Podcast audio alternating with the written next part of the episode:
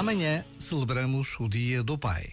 Em muitas creches e escolas, os presentes estão feitos numa diversidade de ideias que ocuparam o pensamento de muitas educadoras e professores ao longo das últimas semanas.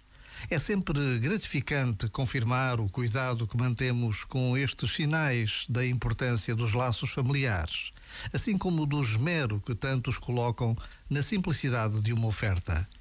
Precisamos de cuidar deste dia, sem conflitos entre pais e mães separados, sem guerras antigas entre pais e filhos. Fazê-lo é uma afronta para tantas crianças separadas dos seus pais pela guerra, de tantos pais que já perderam os seus filhos, com a certeza de que Deus Pai está sempre conosco. Já agora, vale a pena pensar nisto. Este momento está disponível em podcast no site e na app.